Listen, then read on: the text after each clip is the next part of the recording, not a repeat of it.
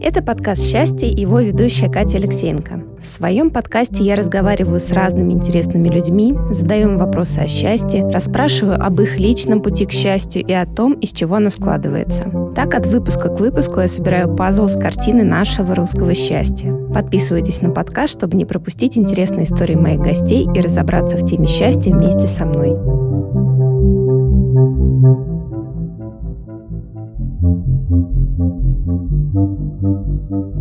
Это подкаст «Счастье» и его ведущая Катя Алексеенко. Сегодня у нас очень будет интересный разговор с психологом Денисом Наумовым. Денис является клиническим психологом, членом Европейской ассоциации транзактного анализа и ведет частную практику. Денис, привет. Привет, Катя и уважаемые слушатели. А разговор у нас сегодня будет такой интересный. Тема, которая меня уже волнует некоторое время, когда я стала обращать внимание на свои мысли больше на них концентрироваться. Тема страхов. Потому что мне кажется, что страхи — это такая штука, которая может мешать нам на нашем пути к счастью. И вот как раз поэтому у нас в гостях Денис. Денис, давай, наверное, начнем с того, что вот расскажи, пожалуйста, чем ты занимаешься? Что значит вот эти вот вот слова. Кто такой клинический психолог и что это за такая ассоциация транзактного анализа, что это вообще такое, чтобы просто я и слушатели в этом побольше разобрались. Чем я занимаюсь? психологией, частным образом консультирую, то есть веду клиентов вот в том самом представлении, которое есть из кино, книг и каких-то других областей, где есть два кресла, в нем сидят два человека и один клиент, другой психолог. Клинический психолог — это про то, что мое образование, которое я получал, было еще с уклоном на психиатрию, то есть это такая самая медицинская, психиатрическая область из психологии. Вот, сразу, да, что психолог — это не медик, это не психиатр-врач, это человек с гуманитарным образованием, работающий с психикой, с сферой психологических трудностей и ресурсов, скажем так. А ассоциация транзактного анализа – это организация психологов, которые работают, изучают такой подход, как транзактный анализ, то есть анализ транзакций. Эрик Берн, основатель его, американский психотерапевт, транзакции, взял этот термин, конечно, из банковской сферы, а в психологии транзакция – это одно сообщение от одного человека другому. Оно может быть вербальное сообщение, послание в форме слова, может быть невербальное. И он основал этот подход на анализе взаимодействия двух людей, как ты выстраиваешь разговор. Его знаменитая книжка, пару книг в России под названием «Люди, которые играют в игры», игры, в которые играют люди. В оригинале название звучит по-другому. Обрати внимание, там само название даже интересное. Что вы говорите после слова «здравствуйте»? Он про то, как вы выстраиваете разговор с человеком. Ну, там много разного анализа из позиции «под», на равных, из позиции над. Вы общаетесь с ожиданием, что человек какую-то опасность несет, или вы общаетесь с ожиданием, что человек хороший, добрый. И вот, в общем, за этими транзакциями, сообщениями можно многое понять, узнать про человека. Получается, как ты себя сам презентуешь, как это читается, то есть какое-то послание ты посылаешь, как его читают э, окружающие люди, да? Ну да, что мы выстраиваем коммуникацию в зависимости от большого количества вот этих вот убеждений внутри. И их можно вот анализировать, разбирать и, собственно, задаваться вопросом, а почему, когда вы так подумали, что вот это вот так. А Европейская ассоциация – это организация, которая идет вот еще от Эрика Берна. Он учил других людей, например, тоже достаточно знаменитого Эрика Карпмана, у которого есть знаменитый треугольник Карпмана, жертва, преследователь, спасатель. Это вот ученик Берна. Берн в свое время работал, учился с Фрейдом, то есть там вот такая прямая взаимосвязь, цепочка. И вот от Берна это пошло, по всему миру распространилось. И вот людям свойственно объединяться в организации, вот как такая организация. Точно. Вот ты сейчас рассказала, я на самом деле сразу поняла, почему, потому что я читала эти книжки про игры, и это и позиция родитель, ребенок, взрослый, да, и как раз вот про жертву, преследователя, спасателя, вот это вот все. Точно, круто. Вот так интересно, как все взаимосвязано. Мы к страхам придем чуть позже, а давай начнем с какой-то более позитивной нотки.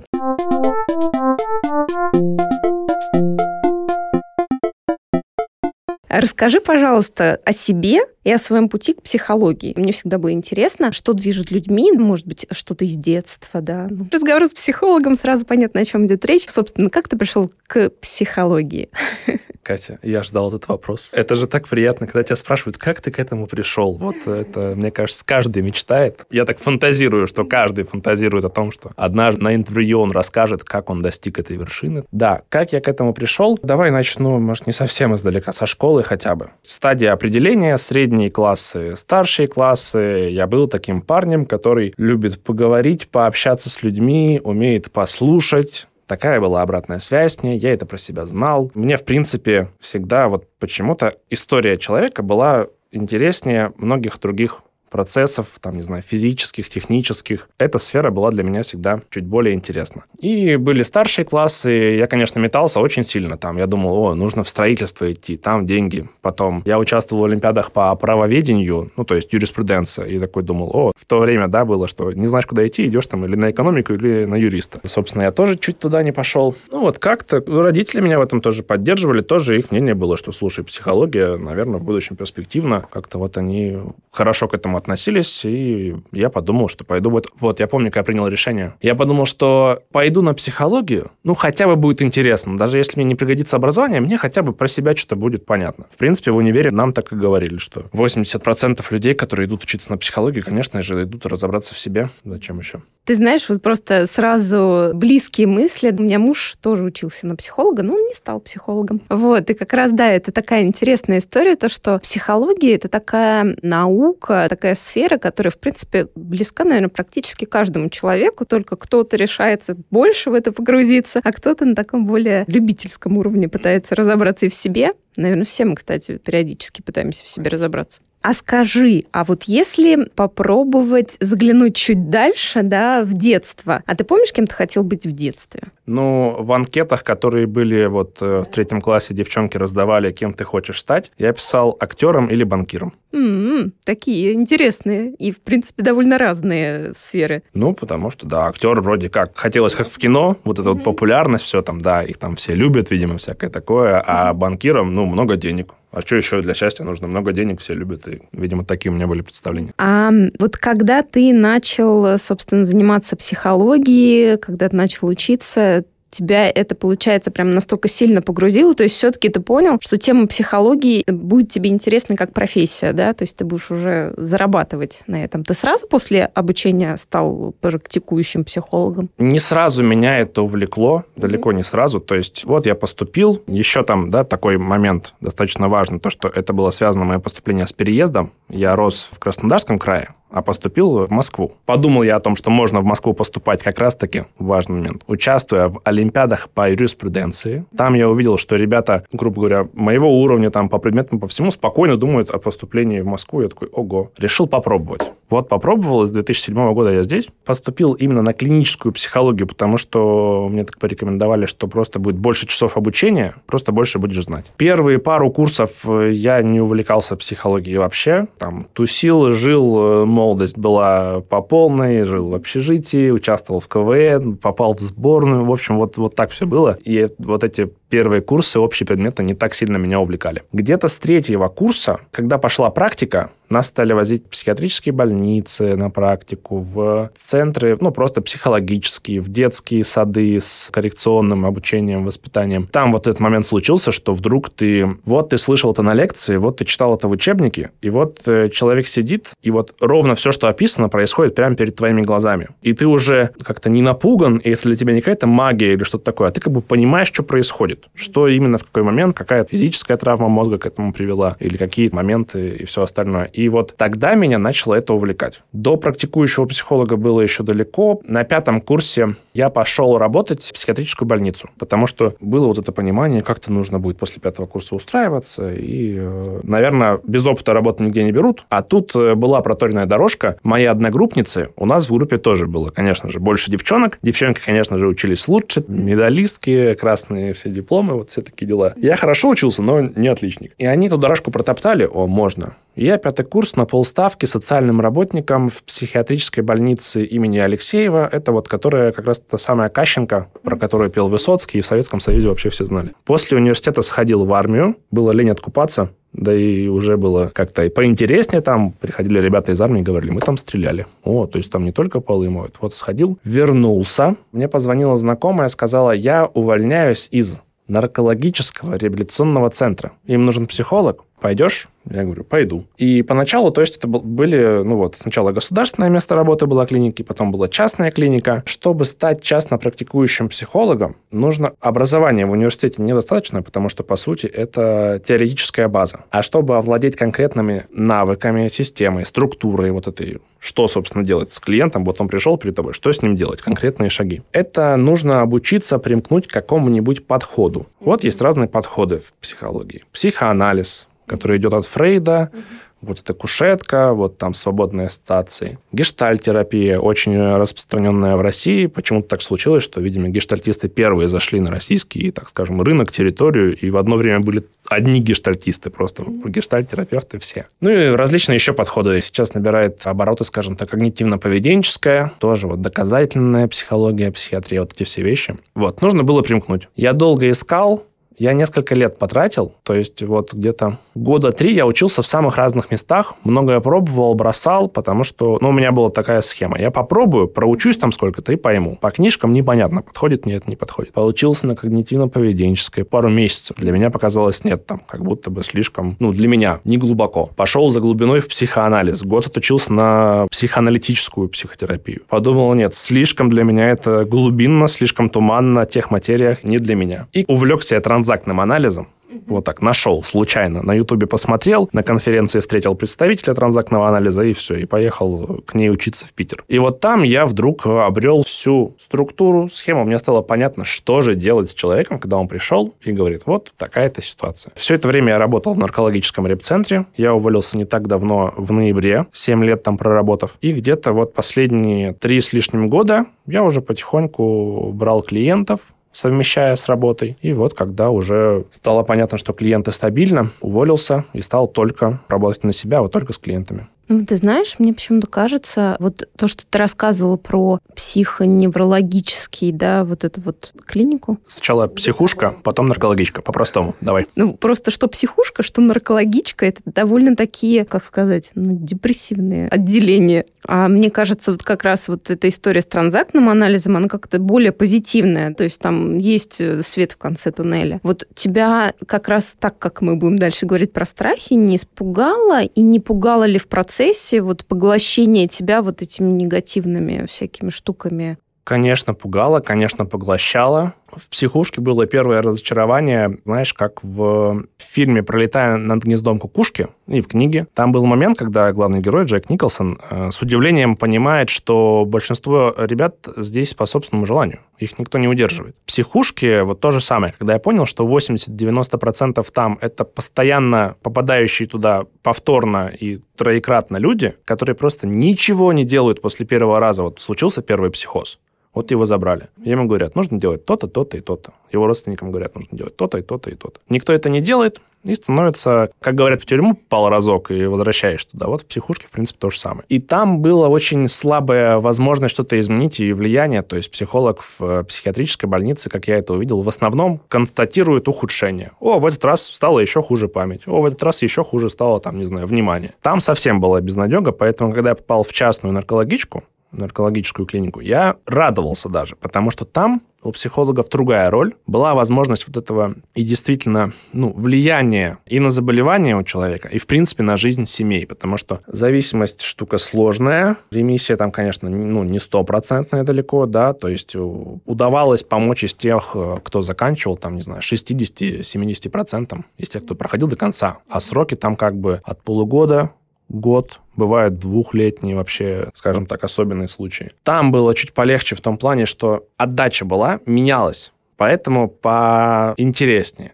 Но, конечно, тяжело, потому что зависимость — это очень затягивающее такое токсичная вся эта история. В принципе, есть такая рекомендация, опять же, от гештальтерапевтов я слышал. Идешь в наркологическую клинику, три года и уходи. Ну вот, я 7 проработал. Конечно, и переход на частную практику, где приходит больше нормы, ну, очень условное, конечно, понятие нормы, но в целом, да, с другого рода проблемами люди, это позитивнее.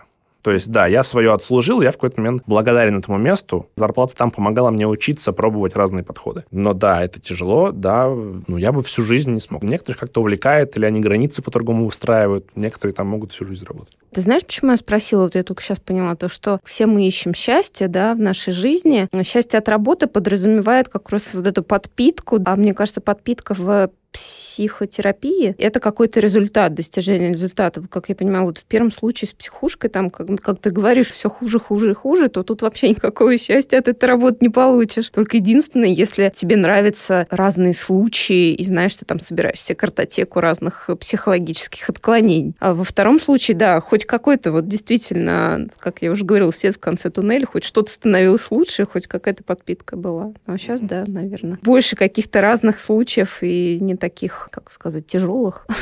Это, конечно, здорово. А вот, э, коли мы об этом заговорили, расскажи, какие вообще тебе самому эмоции дарит работа психологом, да, вот что тебя конкретно тоже самого подпитывает, может быть, это не только результат, может быть, и еще что-то. Ну, смотри, если быть откровенным, то, конечно, все, кто выбирают профессию психолога, то есть помогающую профессию, это, по сути, у нас у всех у психологов есть такой момент спасательства. Ну, кто еще выбирает профессию? Те, кто хотят помогать. Вот ты вроде как начинаешь помогать. Хотя первое, чему ты учишься, перестать спасать. Это главный парадокс, что человека и не нужно там спасать, нужно только помочь в том, что только о чем он попросит и чего не может сделать сам. То есть какая-то такая потребность помогать. Если говорить тоже именно с точки зрения потребности, у нас у всех есть потребность влиять. Нам важно влиять на другого человека. Вот если мы ни на что, ни на кого влияем, это ну какая-то бессмысленность, кризис, депрессия, вот такие вещи. И профессия психолога позволяет удовлетворять эту потребность, потому что есть момент влияния. Не здорового какого-то, а в принципе, что мое взаимодействие с человеком как-то при условии его желания меняет что-то. Вот это удовлетворение этой потребности. Про эмоции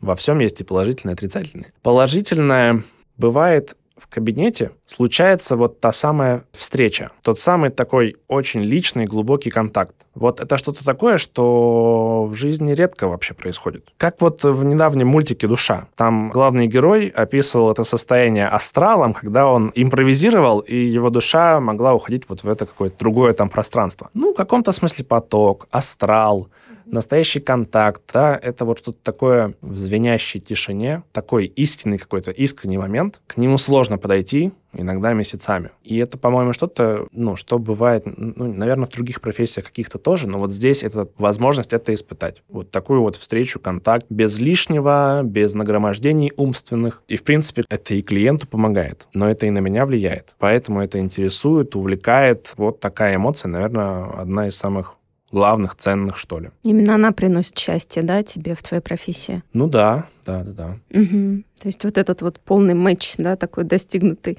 совпадение. Слушай, здорово, на самом деле, да, это действительно круто. И вот то, что ты сказал про возможность влиять, вот мне, кстати, интересно, наверняка как раз это вот в транзактном анализе было. Вот это вот влияние, это наша естественная потребность, получается, в ней нет, да, никаких негативных таких определений? В самой по себе потребности в том-то и дело, что у наших потребностей изначально вообще нет ничего негативного. Это просто формы их осуществления бывают негативные. Есть потребность в удовольствии, а удовлетворяешь ее через наркотики, разрушаешься. Удовлетворяешь ее другими способами, которые требуют, может быть, затрат, усилий, чего-то там такого. Это естественно, и ты просто счастливее становишься от того, что ее удовлетворяешь, и все. Потребность во влиянии сама по себе хорошая. То есть, наверное, просто у всех есть какие-то свои собственные да, грани, когда вот ты там до этой границы действуешь, что ты получаешь здоровую, не токсичную да, вот эту вот эмоцию. А если ты начинаешь переигрывать, тогда уже уходишь в негатив.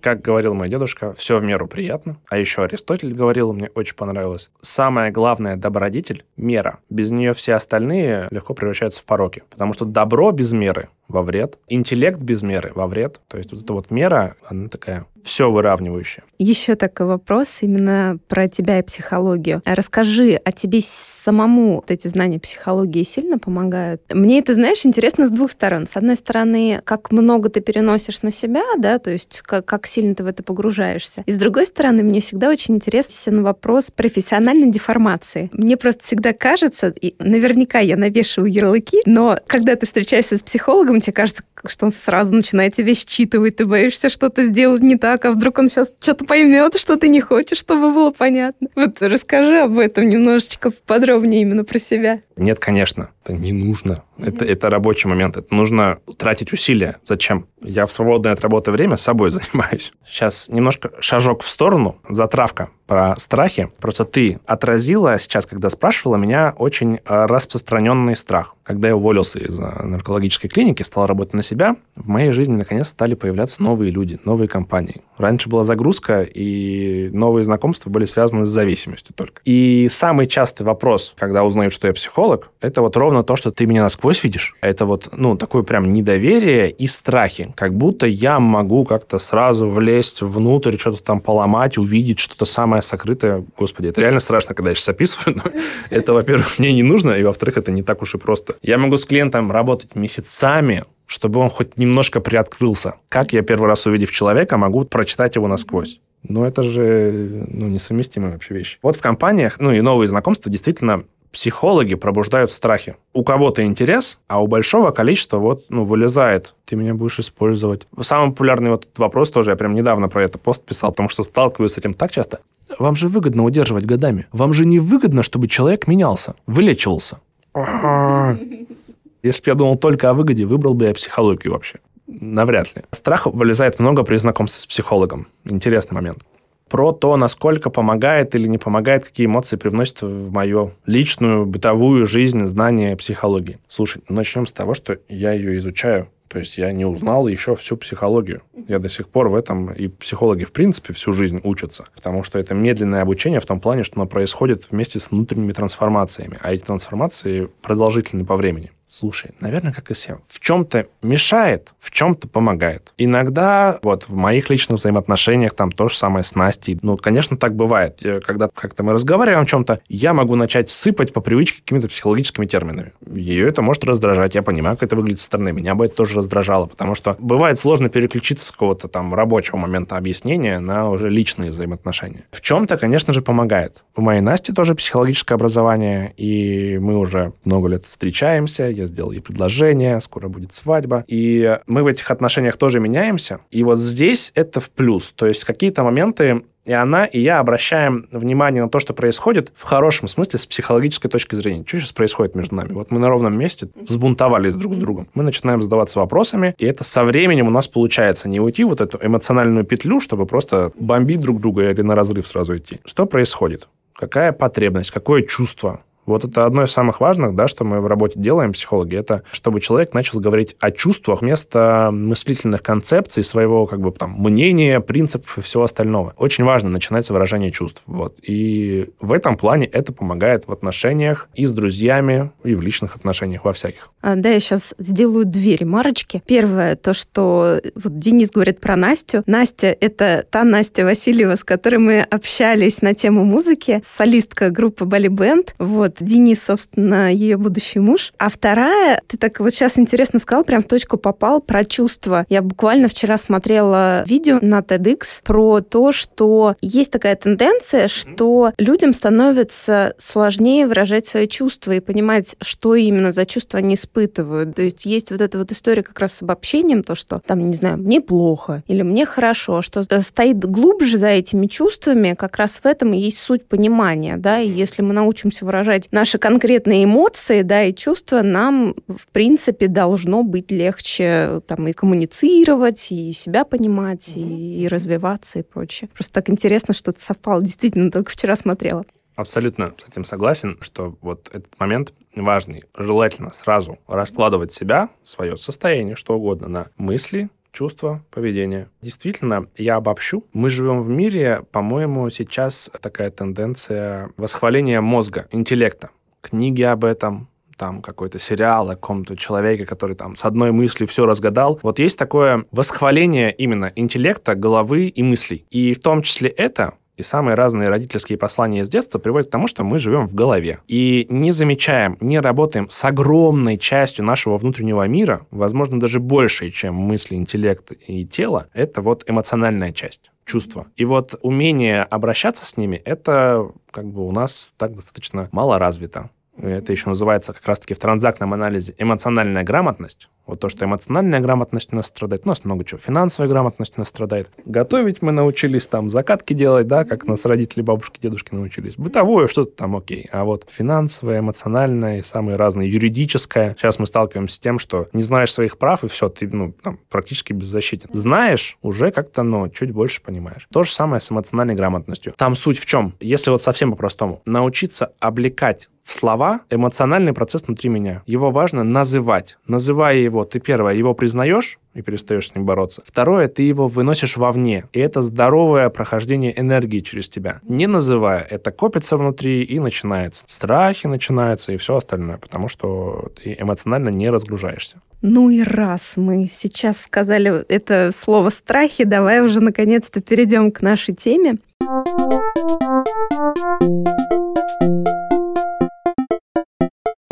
Давай, наверное, начнем с того, что что такое страхи, да, именно вот с психологической точки зрения, и вообще это добро или зло? Или, опять же, это вот к той самой мере, о которой ты говорил? Вот расскажи, пожалуйста, про страхи. я открою тетрадочку, где я готовился к теме страхи, потому что я немного боялся. Мне важно заранее вещи некоторые продумать, иначе у меня тревога. Вот. Это тоже относится к теме страхов. И сейчас, например, особенно когда мы начинали, я волновался. И это нормально, потому что волнение возникает в незнакомой ситуации, вот в ситуации личного контакта. Мы с тобой остались вот так вдвоем друг напротив друга, и это эмоциональное напряжение вызывает. Это тоже абсолютно нормально. Про страхи. Добро или зло, что это вообще такое? Ну, давай начнем с общего, что в общем и целом страх — это чувство. Относится к сфере чувств, эмоциональных переживаний. Нормально ли испытывать страх? Да. Если ты человек, даже если ты животное, это нормально чего-то бояться. То есть в нас задана такая программа. Как и любое чувство, страх нам дан для чего-то. Психика ничего не придумывает зря, и природа ничего не придумывает зря. Давай вот пару минут потрачу как раз-таки на развитие эмоциональной грамотности населения. Считается, что есть четыре базовых чувства. Страх, гнев, печаль, и радость. Мне почему-то сейчас стало грустно от того, что там только радость, по-моему, из положительного, а все остальное из, из какого-то более негативного.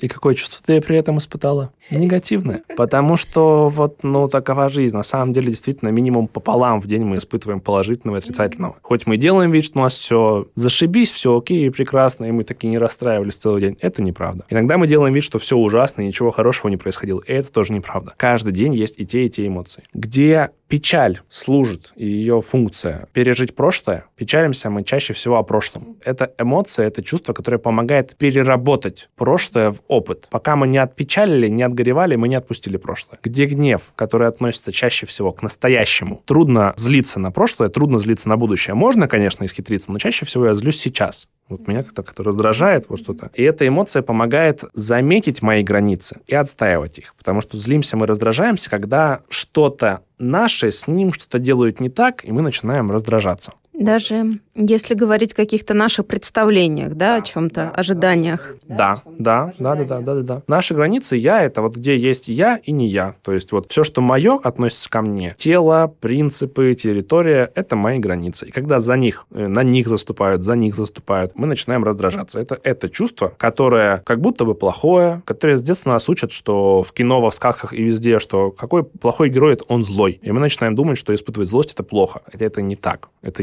естественная реакция для защиты нашей территории, скажем так. Страх относится к будущему. Чаще всего область страха, тревоги и всех, которые остальные эмоции под этой категорией. Про будущее. Страх неизвестности. Как можно бояться за прошлое? Оно уже наступило. Это про будущее. И эта эмоция, это чувство, которое нас подготавливает к будущему. То есть какая у него здравая часть? Это тоже может разрушать нас, страх нас может разрушать. Но изначально, вот одно из самых главных в психологии вспоминать изначально о своих потребностях и об изначальном, как сказать, ну, функции, что ли, чувств. Это нам для чего-то это происходит, что мы испытываем. И страх, он относится к будущему, к неопределенности, и его задача подготовить, предостеречь, распланировать. Вот такие изначально у страха функции. А радость, она без времени. Она отвечает за то, что так, как есть, хорошо. И она закрепляет положительное правильное, здоровое поведение. Мое. Когда я иду по своему пути, когда я делаю что-то действительно для себя, я испытываю радость. И это подтверждает мой правильный путь. То есть подкрепляет положительное поведение, скажем так. Так что страх, чувства, эмоции относятся к будущему. Важно тоже разделять, различать. Есть страх, есть тревога. Как мне кажется, что большинство из того, что ты говорила, все же относится к тревожному нашему состоянию. Потому что, по идее, Настоящим страхом называется то, что мы испытываем, когда наша жизнь под угрозой. Вот когда мы сталкиваемся с ситуацией опасной для жизни, мы испытываем истинный страх. Если мы испытываем страх по поводу, который не затрагивает биологическое наше существование, то это уже иррациональный страх. Ну, мы не в том месте боимся, так сказать. Почему-то для нас там какая-то социальная ситуация может казаться опасной для жизни, хотя это не так. И вот здесь уже момент, который, ну, скажем так, не совсем здоровым путем идет. И еще, конечно, больше всего в день мы испытываем именно тревоги. Это такой фоновый вид страха, который даже не страх, по идее, потому что мы не можем целый день думать о том, что мы сейчас умрем. Да? Mm-hmm. Это какие-то вещи более незначительные, но так часто происходит, что мы незначительные социальные ситуации воспринимаем как опасные для жизни, не разбираясь с тем, что происходит с нашими эмоциями. И поэтому в таких ситуациях страх, вернее, тревога, она захватывает, она окутывает жизнь. И если с ней никак не работать, то это доводит да, до панических атак, может доводить до психозов, до чего угодно. То есть страх естественен, относится скорее к истинный страх, к ситуациям, которые грозят нашей жизни, и при, ну, скажем так, неправильных видах проработки его может превращаться в растянутую, обволакивающую, пронизывающую всю жизнь, к сожалению, тревогу. У меня сразу возникло несколько вопросов. Смотри, вот ты сказал то, что страх, он связан с безопасностью нашей. А когда мы боимся за кого-то другого, это же тоже страх. Вот я просто на себя все время приводишь. Вот я пытаюсь разобраться. Наверное, это все-таки страх. Вот я помню, что у меня был такой момент, когда у моей сестры только появились дети, и мне доверили с ними гулять. Вот, окей, в коляске нормально,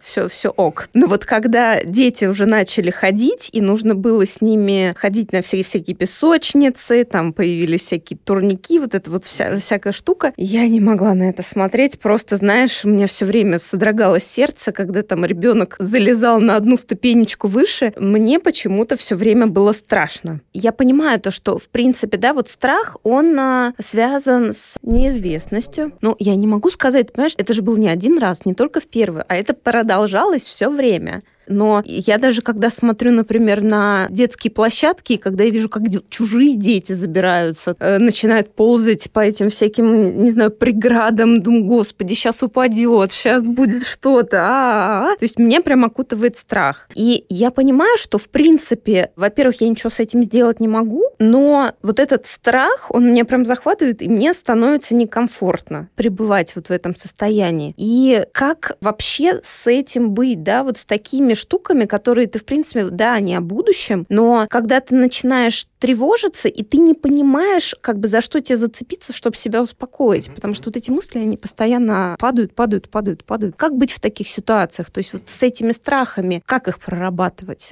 вообще? Так, ну смотри, во-первых, начнем с того, что то, что ты говоришь, это страх за других людей, да? И это тоже интересно, что ты за других, что ли, боишься больше, чем за себя. Понятно, что за других бояться гораздо страшнее, потому что это что-то, что ты не можешь проконтролировать. И в каком-то смысле это связано с темой контроля, про то, насколько ты пытаешься проконтролировать других людей, а может быть и само течение жизни. Представляешь? То есть тебя беспокоит то, сколько там может сложиться обстоятельств, которые с тобой никак не связаны, кроме того, что, ну, это близкие тебе люди, окей. Это я к чему говорю? К тому, что страх сильнее в тех вещах, которые мы не можем проконтролировать. И тогда это вопрос границ. Это вопрос границ в том, что мы часто не ощущаем и не знаем своих ограничений. Нам кажется, что как в детстве, что мы ответственны за все, что мы можем повлиять на все. И вот это наше всемогущество, оно играет в минус, когда мы пытаемся контролировать саму жизнь. Тут возникают вопросы доверия. Доверия миру и вот как раз-таки ожидания от мира. Это же ты почему-то ожидаешь, что гуляя, ребенок упадет. Не найдет что-то,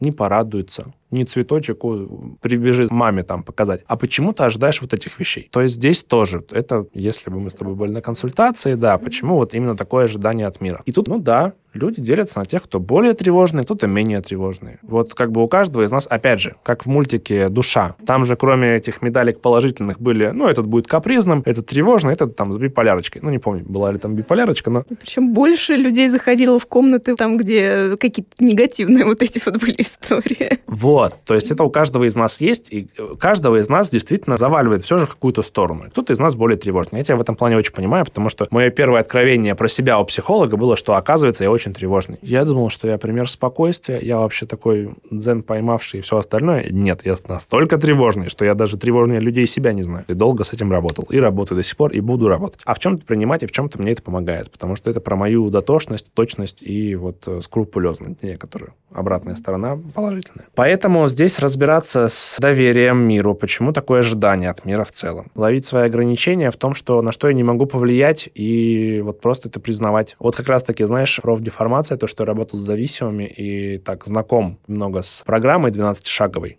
вот как они работают, да, э, зависимые друг с другом по программе. Есть отличное упражнение там, называется «Прописать данности на сегодня». Вот в день найти 10 данностей. Что вот просто есть данность, на которую я не могу повлиять. Температура воздуха, какая-то черта у моего близкого, то, что приближается какое-то число и какое-то событие, на что я в принципе не могу повлиять. И вот это вот устанавливает такие более здоровые границы. Это вот про то, как тревожиться, не тревожиться, про других людей, какие ожидания есть от мира и вот про такие вещи. Вот, это если конкретно про вот этот вопрос. В целом со страхами работать э, ну, очень много разных возможностей, методов, да. А, окей, тогда да, отойдем от этой истории. А вот вообще, да, вот то, что ты начал говорить про страхи, а как связаны страхи и счастье? Насколько страхи могут мешать счастливому состоянию. А давай вот, наверное, немножечко на паузу вот это поставим. И сначала я тебя спрошу, а как ты определишь счастье?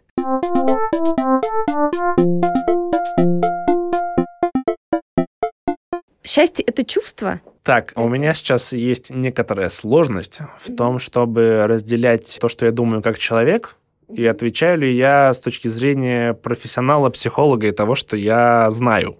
Давай так, давай в этой части нашего разговора мы будем говорить профессиональное. К личному мы вернемся чуть позже. Я думаю, что в любом случае это будет вместе, mm-hmm. что и так, и так, но есть момент, вот, про который я тревожусь. Что для меня счастье? Чувство ли это или состояние? Или стиль жизни. Да, тут есть разные моменты. Очень сложно ответить каким-то одним словом. Я в свое время по-разному это воспринимал. Когда-то я думал, что счастье — это моменты, такой миг истинного удовольствия, и это счастье. Потом э, на одной из учеб тоже мы задались таким вопросом, а почему это не может быть стилем жизни и стилем, но восприятия, в принципе, мира, скажем так. Больше всего мне понравилось определение счастья. Это когда я делаю то, что хочу. Вот, в принципе, там, конечно, можно прикопаться, но по факту, если в большинстве моментов жизни я действительно делаю то, что хочу, или то, что приведет меня к тому, что я хочу, то это и будет счастье. На лично моем опыте я понимал, что у меня бывают завалы такие, знаешь, э, меня заваливают в сторону трудоголизма, и у меня такое бывает, что ну, там самое важное же работать, нужно работать, и я вот работаю, работаю и забываю о своем счастье, забываю об удовольствии. Такое бывает. И тогда, чтобы снова вернуться к этому, я начинаю уделять время своим желаниям. И в эти моменты я понимаю, что счастье — это когда я уделяю, ставлю на первое место, и это нормально. Это не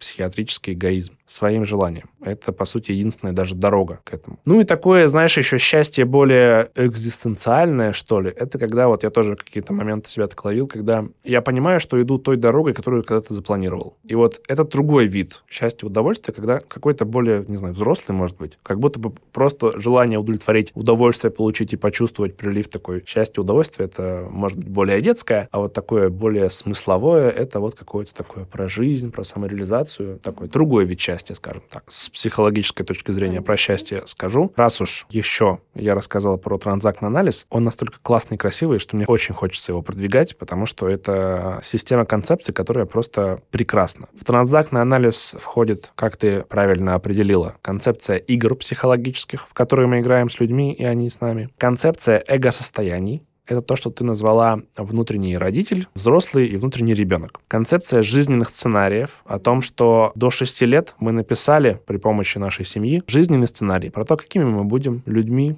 успешными, неуспешными, хорошими для других, эгоистичными, как мы будем выстраивать отношения, и вот все-все-все вот такие вещи, они заложились очень рано. И вот в этом есть положительные вещи, благодаря которым мы достигаем чего-то в жизни, а есть вещи, которые ну, нам мешают и блокируют наши ресурсы. Мы раз за разом оказываемся в одной и той же неприятной ситуации, которую ну, не хотели, но оказываемся. Вот. И вот все эти концепции относятся к транзактному анализу. И вот счастье с точки зрения эго-состояний, это когда у тебя договорились внутренний родитель и внутренний ребенок. Вот наш внутренний родитель, это тот самый критик, как у никаких только у него названий нет, много запрещает нашему внутреннему ребенку который отвечает за «я хочу». И вот счастье и возможность счастья – это когда взрослый их, ну, грубо говоря, развел в разные углы, сказал, так, ты вот здесь, тебе это можно, ты критик, ты помогаешь нам вот в этом. Они договорились, и они вместе работают на счастье этого человека, совмещая и что ему хочется, и что ему надо, как это делать безопасно. Но одно из самых важных, то, с чем я очень часто сталкиваюсь в работе с клиентами, это вот запрет на счастье, запрет на внутреннего ребенка, на его проявление, на его «хочу». Мы уходим в голову, в городскую жизнь, жизнь, в работу. Каждый день встаем с мыслями, что нам надо делать, забывая о том, а что я хочу и для чего мне это вообще. И поэтому вот здесь, с этой точки зрения, с точки зрения транзактного анализа, путь к счастью — это слышать каждый день своего внутреннего ребенка и прислушиваться в первую очередь к своим желаниям, дополняя это тем, что мне надо сделать в жизни. И э, к чему это приводит, если мы хорошо слышим, хорошо взаимодействуем с внутренним ребенком, то есть такой подвид внутреннего ребенка,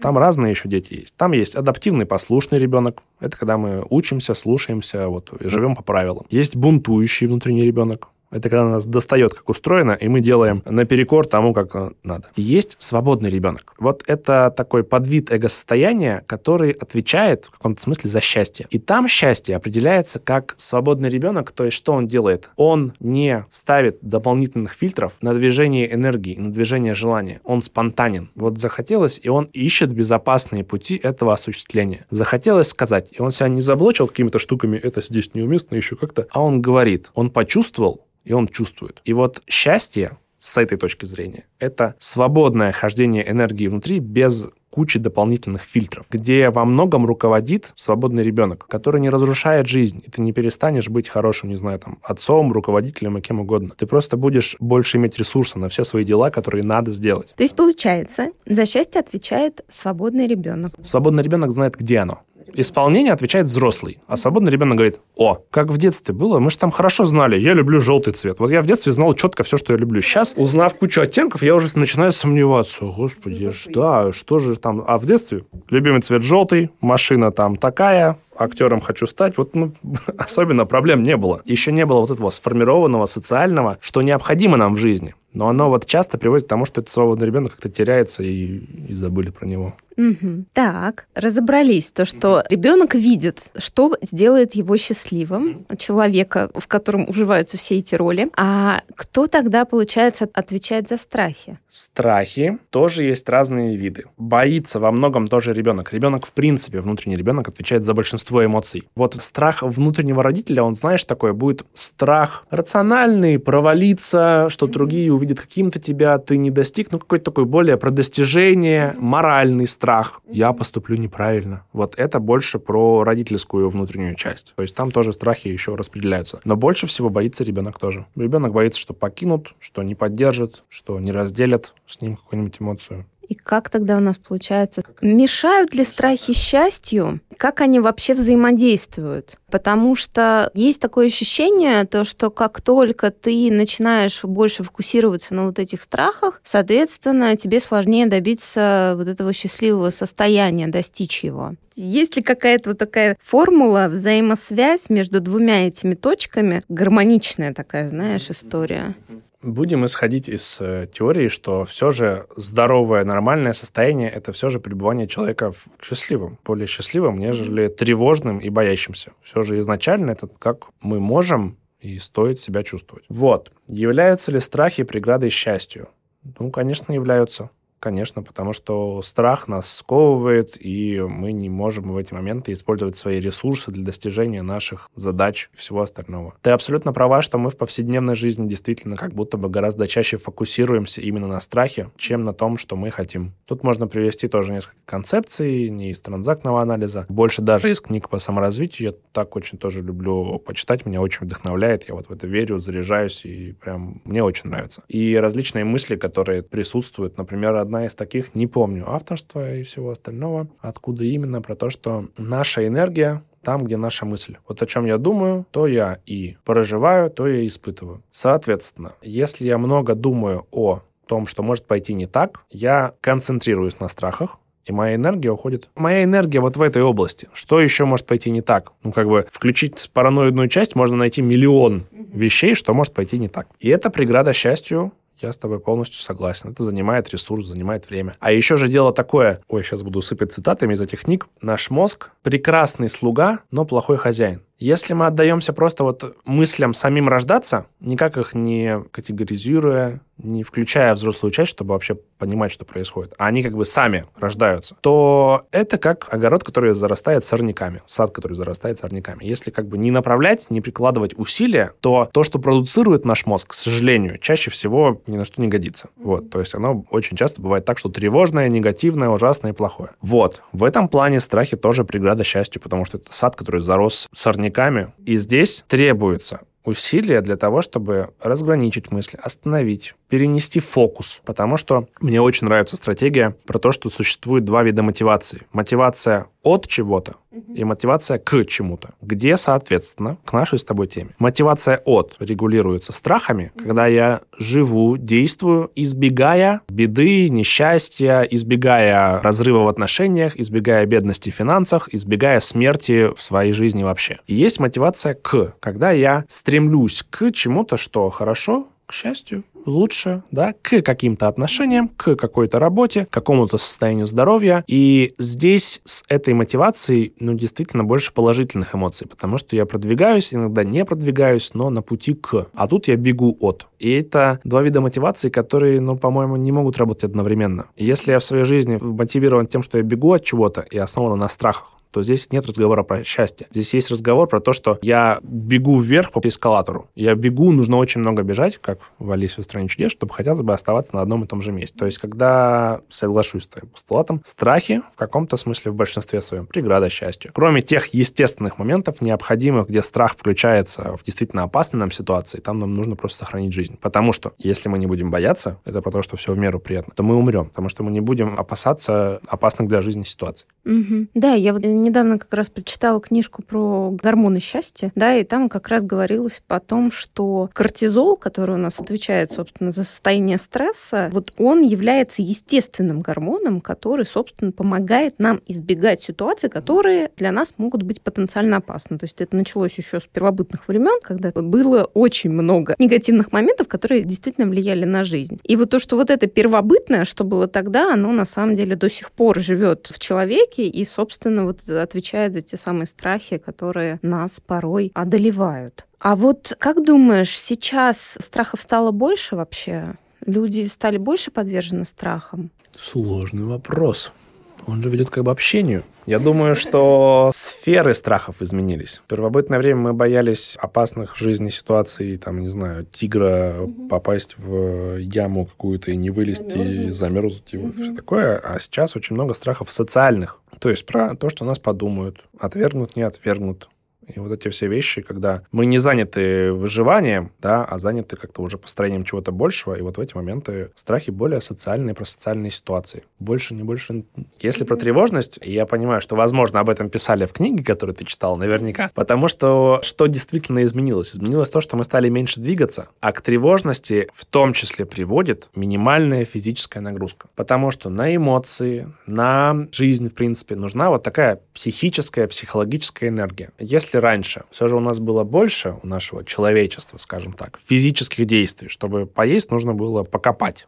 Там, не знаю, картошку, дерево, еще что-нибудь, да? Там больше энергия была, шла более естественным образом и уходила в эту физику. Сейчас физики меньше, и эта энергия, ей деваться некуда. И если она долго никуда не выходит, ни словесно, я не говорю о своих страхах, ни физики никакой не делаю, а, например, сижу много дней дома и толком не двигаю, кроме как пальцами, то эта энергия как бы бродит, застаивается и бродит. Это вот то, что приводит к тревожности. Как мне кажется, как я думаю, это уже я не читал, но у меня такая концепция сложилась, что не выражая эмоции и не прибегая к физическим упражнениям, эта энергия застаивается, бродит и уходит в мозг. И это есть основа тревоги и тревожности, потому что этой энергии некуда деться, кроме как на порождение огромного количества мыслей, которые невозможно остановить, а которые еще обычно порождают только негативные варианты развития событий. То есть эмоциональная негигиена, антисанитария эмоциональная, отсутствие физики, тревожный мозг приводит к тревожному мозгу, который приводит к тревоге и какое-то какое там счастье.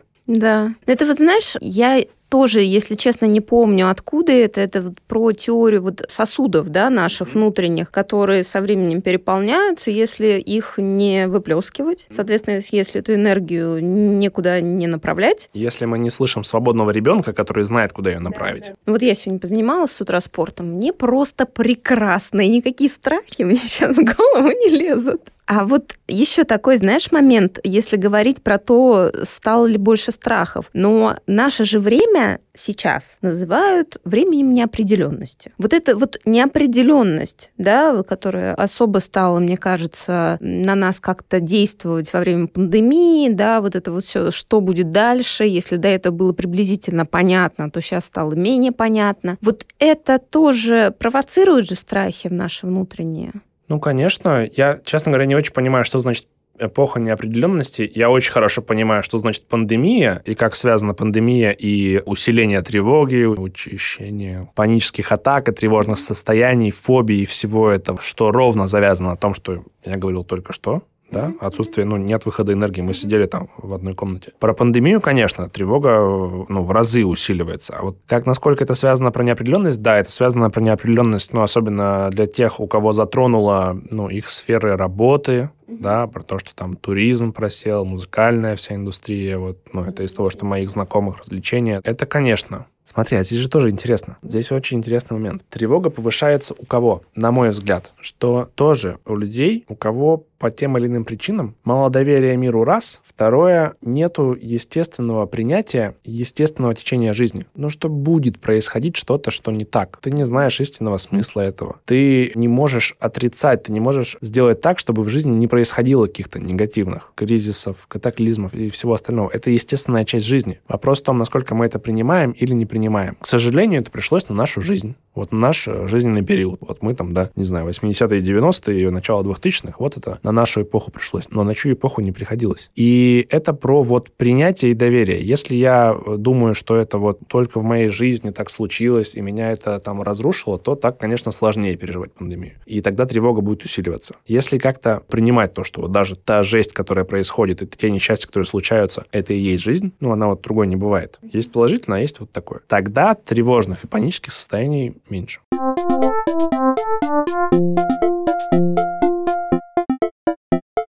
Тогда, так как ты готовился, наверняка ты можешь мне рассказать и нашим слушателям про то, какие страхи вообще бывают и могут быть. Да, вот ты уже затронул тему страха зависимости. Еще мне хотелось бы, конечно, затронуть тему страха смерти. Как бы это страшно не звучало, мне кажется, самое страшное, что можно вообще произносить это вслух, как Волан-де-Морт, наверное. Вот какие еще бывают страхи? Может быть, чуть-чуть раскрыть, да, вот, вот, вот эти вот виды страхов, чтобы, может быть, больше как раз понимать свои чувства и понимать, что вообще может нас пугать и как-то это в дальнейшем прорабатывать. Так, ну смотри, наверное, виды как категории, в принципе, я уже описал, сейчас повторюсь раз уж у тебя психолог, который работает с клиентами, наверное, нет ничего проще, чем начать с того, с чем приходят люди. Виды. Я не настолько готовился, чтобы прочитать какую-то книгу про страхи. Есть биологические и биологически оправданные. В ситуациях опасных для жизни нормально испугаться, бояться. Есть страхи иррациональные, так сказать, которые не связаны с реальностью, а связаны с домысливанием нами этой реальности, докручиванием ее. И есть вид тревоги. Тревога — это как э, неопределенный страх Тревога как страх без объекта, что ли, просто вот тревожное состояние, когда я, в принципе, опасаюсь не очень даже понятно чего.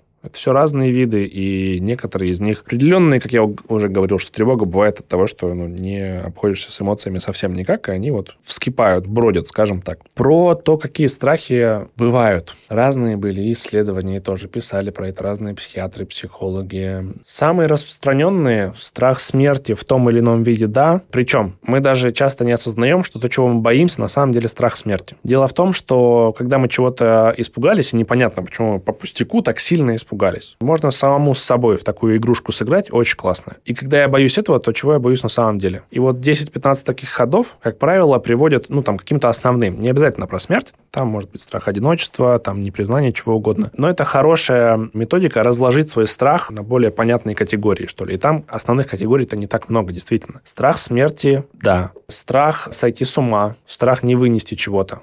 Вот при панических атаках, кроме страха смерти, есть страх вот, сойти с ума.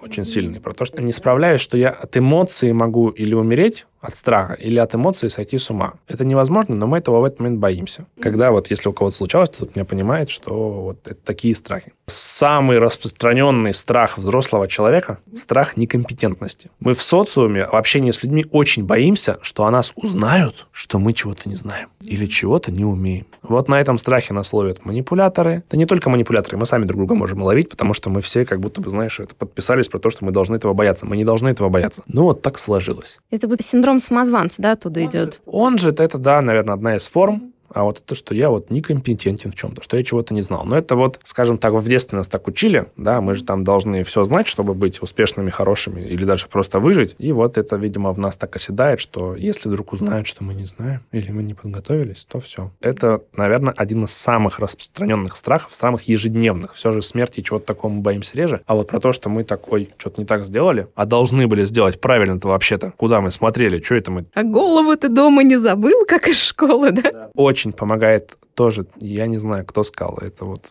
возможно, это просто житейская мудрость. Ну, замечательная фраза, которая очень помогает при ошибках и страхах ошибки. Это относится к страху некомпетентности. Я же первый раз живу. Вот что бы ни произошло, я первый раз живу. Я мог этого не знать. Страх некомпетентности. Наверное, под вид страха некомпетентности и очень распространенный это страх ошибки. Как раз-таки, если возвращаться к эго-состоянию, где есть внутренний родитель, и у него есть в этой части такой идеализированный «я», каким должен быть я и остальные люди. Мы же все пришли в этот мир как бы тут совершенными быть, да, все знать и уметь, и вообще вот как в кино одним взглядом разгадать, взломать, спасти, там, не знаю, весь мир одной мыслью, то идеальный «я» не ошибается. И это вот такое самое большое заблуждение, которое делает нас не людьми, лишает нас человеческого, потому что ошибаться — это очень по-человечески. Если ты не ошибаешься, либо ты умер, либо ты робот, либо ты, не знаю, табуретка. Вот как бы варианты, когда ты не ошибаешься. А если ты человек, то ты ошибаешься. И это часть жизни, опять же. О, какая философская фраза. Поэтому страх ошибки в связи с теми критериями, которые мы приняли в детстве, да, на веру, что вот так правильно, так типа нужно. Вот. Страх ошибки крайне распространен. Страхи в отношениях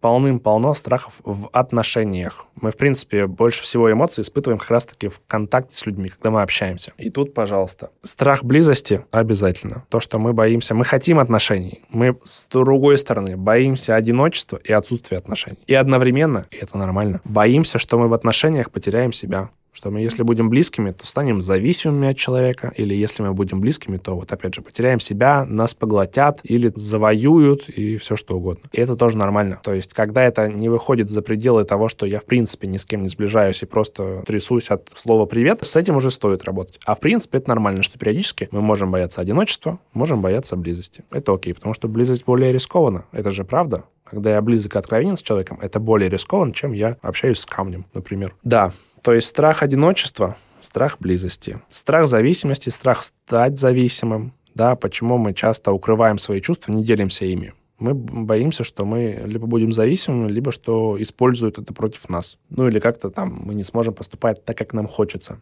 Так, небольшое отступление, откуда страхи социальные берутся в том числе. Родились мы, значит, попали в этот мир. У нас нет, ты знаешь, называют социальным иммунитетом. У нас нет предустановок к социуму. Мы не знаем про общение ничего. Мы не знаем, как общаться, что значит отношения, что значит близость, брак, мужчина с женщиной, вот любовь, вообще без понятия. Мышление еще не сформировано у младенца. Но эмоциональная часть уже работает. То есть физиологическое и эмоциональное. Рептильный мозг так называемый. Мы знаем, что нужно закричать, чтобы была еда. Мы потихоньку считываем, еще не осознавая, как нужно себя вести, чтобы получать больше любви. Потому что у нас с самого детства и до сих пор, я тебе открою небольшую тайну, что у нас всегда есть потребность. Это даже не то, что потребность в любви. У нас есть психологический голод по вниманию, по поглаживанию. В транзактном анализе это называется поглаживание, да? Потому что в младенчестве это реальные физические поглаживания. А поглаживание взрослого человека это уже чаще слова чтобы нас называли по имени, могли отразить, что мы чувствуем или думаем. Это так приятно, когда мы отражаемся в другом человеке. Вот. И в младенчестве мы тоже в этом нуждаемся. И мы очень быстро считываем, как нужно себя вести, чтобы больше этого от наших родителей получать. Потому что у них монополия по производству этих поглаживаний, и они их выдают только, когда мы ведем себя определенным образом. И без собственной цензуры, без собственного мышления мы копируем при помощи тех же самых зеркальных нейронов, что отношения — это вот. Вот то, что у этих ребят происходит, это отношения. Что основные ценности это вот. Потому что у этих ребят это происходит, значит, так должно быть. И так потихоньку формируется наш внутренний родитель, который полон того, какими мы должны быть. И во взрослом возрасте, если мы не очень вообще разбираемся, что именно у нас происходит, то мы очень часто можем бояться, когда мы не соответствуем вот тем самым представлениям о жизни, которые мы в детстве впитали, и они остались на бессознательном уровне. Там в чем фишка? Почему мы не понимаем, чего мы боимся? Это было сформировано в момент, когда еще не было сознательной части. Поэтому это и лежит там. И вот работа психолога в том числе изначально еще Фрейд это придумал, выводить бессознательное в сознательное. Когда я своей взрослой частью сознательной могу назвать то, что во мне происходит, определить откуда, я уже могу этим управлять.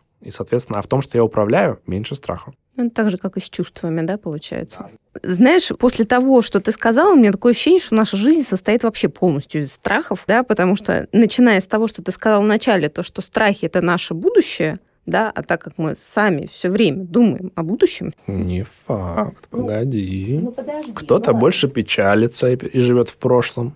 У кого-то получается на здесь и сейчас, и тогда страхов меньше. Ага, то есть э, вот если перейти да, к вопросу, как вообще меньше страшиться, пугаться, бояться. То есть это получается, судя из того, что ты говоришь, что нужно больше как раз жить здесь и сейчас и меньше задумываться о будущем. Хитрый вопрос. Как будто бы, если меньше задумываться о будущем, то все разрушится. Нет, нет, нет, нет. Тут другое. К будущему же можно по-разному подходить. Можно ожидать от него разрушения, а можно положительный исход планировать. Давай так. Чтобы меньше бояться, важно планировать счастье. Более простая формулировка. Чтобы меньше бояться, важно планировать удовольствие. Как и где я получу то, что мне нравится. То есть это как раз вот о будущем. Это, это о будущем, но это другое будущее. Потому что если я не планирую, если я не думаю о том, чего я хочу в будущем, то мой мозг, который так себе слуга, с удовольствием породит этих сорняков из негативных мыслей о будущем просто в геометрической прогрессии. Слушай, гениально. Гениально. То есть это получается как раз вот я просто сейчас еще погружена в тему всяких счастливых привычек, да, которые, если ты выполняешь самое. день изо дня, то mm. ты, собственно, пребываешь в этом счастливом состоянии. И там очень большой блок вот этих вот привычек и настроек себя связан с положительной визуализацией будущего своего, с мечтами, как раз с целеполаганием правильным, со всем вот этим Получается, это и есть рецепт от страхов, правильно? Вот это да, вот это я, меня сейчас просто накрыло, осенило. Блин, как круто.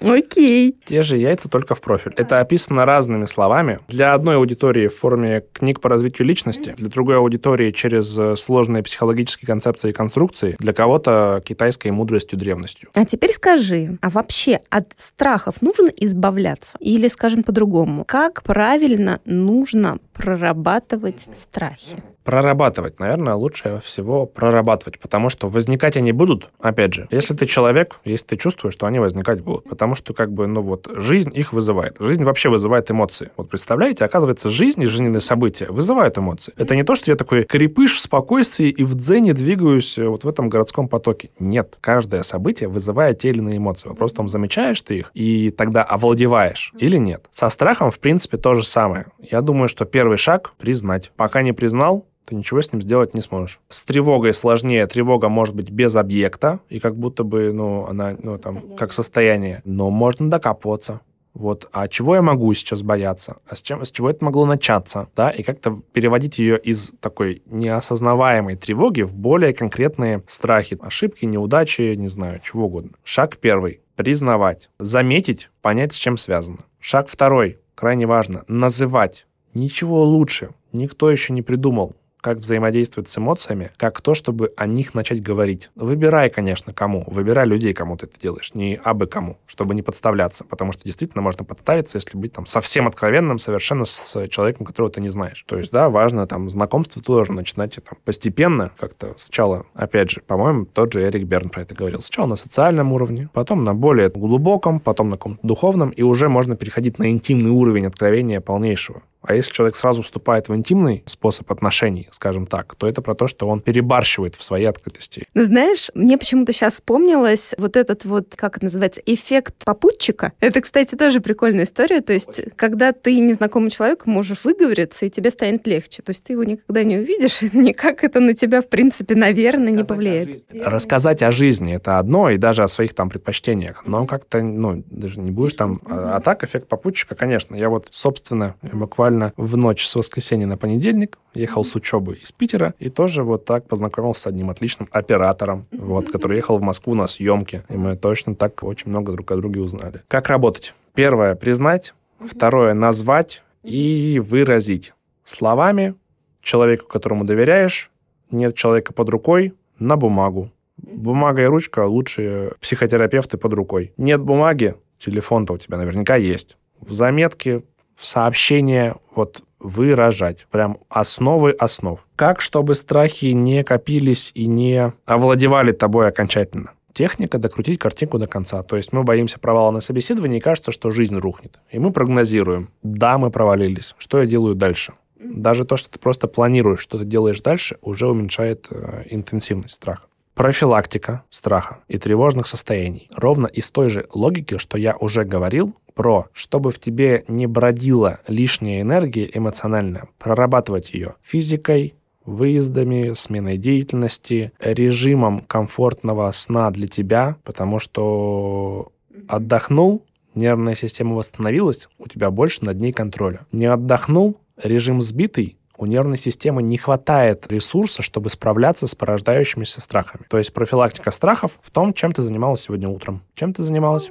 Физические нагрузки. Два предыдущих выпуска как раз были об этом. Техника проработки страха, основанная на классной мысли, которую не помню, где я прочитал, что твоя энергия там, где твоя мысль. То есть ты не можешь управлять жизнью, ты не можешь управлять другими людьми, ты можешь управлять своим вниманием, и ты можешь направлять его на возможный благополучный исход ситуации. Супер методика. В чем смысл? Ты боишься какой-то ситуации. Твой мозг порождает картинки, как она плохо закончится. Спроси себя, а как ты хочешь, чтобы эта ситуация разрешилась, продвигалась? И думай об этом. Вот мне лично помогает «Я тревожный человек». Кстати, это до первого шага стоит, э, может быть, некоторым принять. Вот, вот мне это очень помогло. Я долго думал, что я не тревожный человек, а тут оказалось, что я тревожный человек. И стало легче. Ну, как бы понятнее, что со мной происходит. И что, каким бы я совершенным, проработанным ни был, первая реакция на многие ситуации у меня будет тревога. Ну, бейся ты там, не знаю, что хочешь, но твоя первая спонтанная реакция, потому что ты себя знаешь, будет такая. Но ты знаешь об этом, и ты вооружен. То есть нулевой шаг, если вы тревожный, признать, что вы тревожный. А вот четвертый или пятый, техника в ситуации, где ты боишься, представь, спрогнозируй, задайся вопросом, как бы ты хотел, чтобы ситуация закончилась. Иногда только это помогает.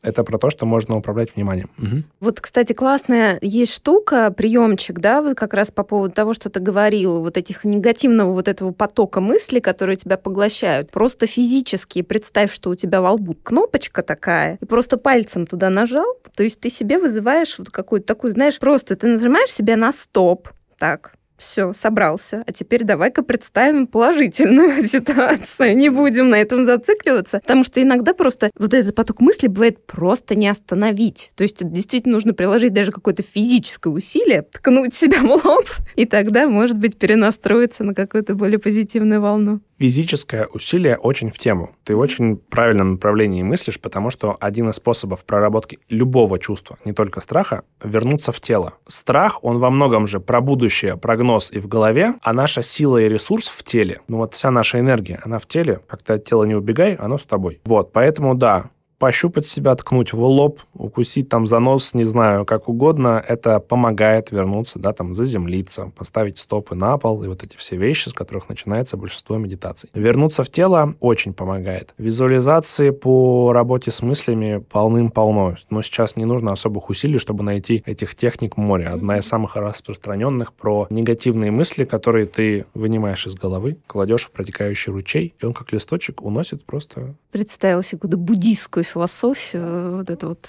прям оттуда было.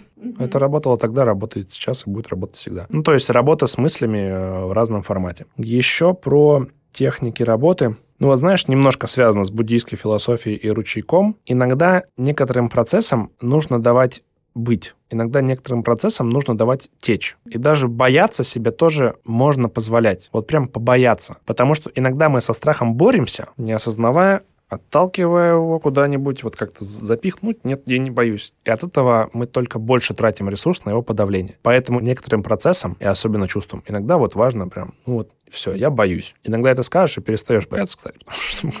Ты как бы признал врага, и все, Волан-де-Морт назвал, и ты уже, уже сильнее. А давай, у нас просто не так уже много времени осталось, как бы, как это, может быть, оно и к лучшему, скорее всего, к лучшему, то, что у нас на самый страшный страх, вот на Волан-де-Морта осталось немного времени. Вот про страх смерти мне хотелось бы, да, еще немножечко поговорить. Вот я слышу последнее время теории про то, что когда ты признаешь ложь. То, что все мы умрем, когда мы понимаем то, что мы умрем, там, наши близкие умрут, то, что жизнь, она вообще конечна, то, по идее, нас это может делать менее уязвимыми, да, к такому страху. Так ли это? То есть, насколько это вообще жизнеспособная, да, история, вот с психологической точки зрения, и как вот эту тему страха смерти вообще вот из того, что, да, даже ты назвал, может быть, какие-то из этих техник больше подойдут э, именно к этому страху? Страх смерти, да, и про то, насколько принимать смерть и течение жизни помогает. Да.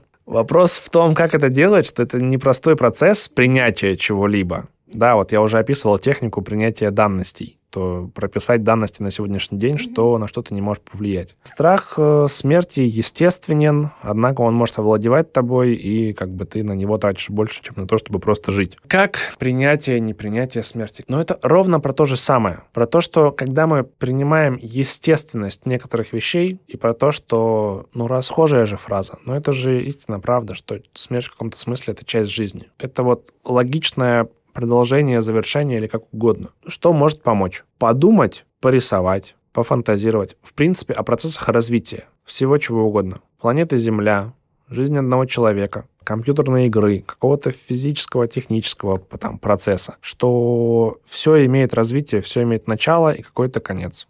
Подумать хотя бы об этом. Есть такая техника, называется похороны на кушетке. Вот иногда, когда мы боимся смерти, мы иногда не отпускаем своих там, людей из прошлого своего, например. Да? И иногда очень важно сказать «прощай» некоторым людям, некоторым вещам из своей жизни и некоторым идеям. Вот в том числе однажды можно похоронить идею о нескончаемости своего пути, вот, попрощаться с ней провести ее, ну, в каком-то смысле похороны, что вот эта идея, она в каком-то смысле лежит на полу, и ты говоришь ей прощай. Это может послужить освобождению от детской части нашей психики, которая верит в всемогущество, я буду жить всегда, я всех спасу, и вот разные другие детские идеи. Ох, Конечно, да. Ну, мне кажется, то, что вот вообще тема, тема смерти это такая очень глубокая история. И мне кажется, можно только про это разговаривать два часа больше. Но я думаю, что да, надо просто как-то с этим смириться и просто признать то, что действительно это есть, это будет, это ну, неизбежно. С другой стороны, если попробовать себе представить свою жизнь без смерти, может быть, это тоже вызовет определенный страх, да, потому что вот меня, например, один из моих страхов, я боюсь бесконечного чего-то, да, то есть когда у меня нет земли под ногами, когда я не вижу берега, вот меня это пугает. Поэтому, возможно, то, что есть там какой-то конец и какой-то берег, может наполнить жизнь больше. Ты можешь ее наполнить и сделать ее более счастливой, если будешь знать, что там где-то конец, и нужно успеть сделать все, что ты хочешь. Ой.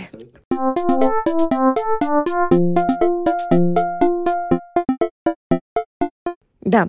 А давай теперь сейчас так быстренько, быстренько, быстренько. Расскажи мне, пожалуйста, вот ты начал об этом говорить в самом начале. Что для тебя лично счастье? Еще раз. Крупными мазками. Слушай, ну все же вот идти за своими желаниями в первую очередь. И иметь смелость их осуществлять. Потому что это непросто. И то, что надо нам делать, нам расскажет очень много людей. А что мы хотим, это знаем только мы. Точно. А у тебя есть какие-то личные рецепты, такие маленькие радости, которые делают твою жизнь яркой, такой наполненной, придают ей вкус? Ну, я периодически составляю этот список. Тоже, по-моему, то ли мне психолог его дал, то ли на каком-то еще там тренинге было, да, про то, что выписать 30 пунктов, что мне нравится делать. Ты заметила, я пришел с тетрадкой и ручкой. Да. Я люблю писать ручкой на бумаге. Я получаю от этого удовольствие. Письменной практики, да, это крутая штука. Даже не важно, что ты пишешь. Mm-hmm. Вот почему-то сам процесс у меня доставляет вот физическое удовольствие. Не знаю про счастье или это, но вот удовольствие и счастье – это то, что мне нравится. Мне нравятся утренние моменты, встать пораньше, и вот эта вот тишина утренняя, вот такая замедленность жизни, когда я еще не успел там уже побежать в этот поток, очень мне нравятся. Моменты счастья, моменты честности, откровений, произношения, произнесения, как сказать. В общем, когда я говорю о том, что чувствую своим близким, как бы это ни было тревожно, но это какие-то такие моменты искренности, ценности. Очень раскрывают. Даже когда я говорю о злости, это очень сближает, потому что в этот момент я честный. Вот. Угу. Класс. На самом деле это уже очень много, потому что что первое, что второе, я понимаю, о чем ты говоришь, потому что сама практикую такие радости и вижу в этом очень большой ресурс. У нас у всех есть возможность говорить. Просто я подумала, что она есть не у всех, как бы никого не обидеть. Но те, кто может говорить, говорите. И это действительно принесет очень вот этот большой эффект, ресурс, счастье, наполненность. Если у нас оно есть, надо этим действовать. И тогда вот, Денис, последний такой вопрос. Ты счастлив? Вот, вот обожаю, обожаю ответы да на этот вопрос. Денис, спасибо тебе огромное. Мы прям с тобой уложились минутка в минутку. Это был очень потрясающий разговор. Так много интересного, и на самом деле вроде бы, знаешь, вот когда есть какие-то вещи, которые ты понимаешь, но когда это произносится вслух другим человеком или даже тобой, оно действительно приобретает какие-то очертания и понимание. Спасибо тебе огромное. Было очень приятно с тобой пообщаться хочу тебя поблагодарить за то, что позвала меня. И сказать, что мне очень тебе нравится твоя любознательность и то, какими вопросами ты задаешься. Вот это, на мой взгляд, уникальная черта, и то, как ты это осуществляешь, на самом деле впечатляет. Потому что ты задаешь такие вопросы, ну, это, не знаю, в общем, вопросы класс, вопросы кайф. Спасибо тебе большое. Было очень приятно с тобой общаться, отвечать на твои вопросы, потому что это какое-то отдельное наслаждение, кстати говоря. Спасибо. Ты как-то очень красиво и вкусно это делаешь. Спасибо тебе большое. Желаю тебе счастья. Да, и желаю прекрасной свадьбы.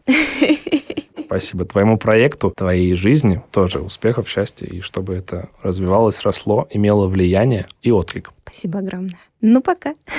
Пока. Это был выпуск подкаста «Счастье». Подписывайтесь на подкаст, чтобы не пропустить следующую историю про счастье. Оставляйте свои комментарии и отзывы. Мне очень важна ваша обратная связь. Если вам понравился выпуск, делитесь в сторис и отмечайте меня, Катерину Алексеенко. Мой ник Зора Кейт. Я обязательно отправлю вам в ответ лучики добра. Счастья вам и до новых встреч! thank you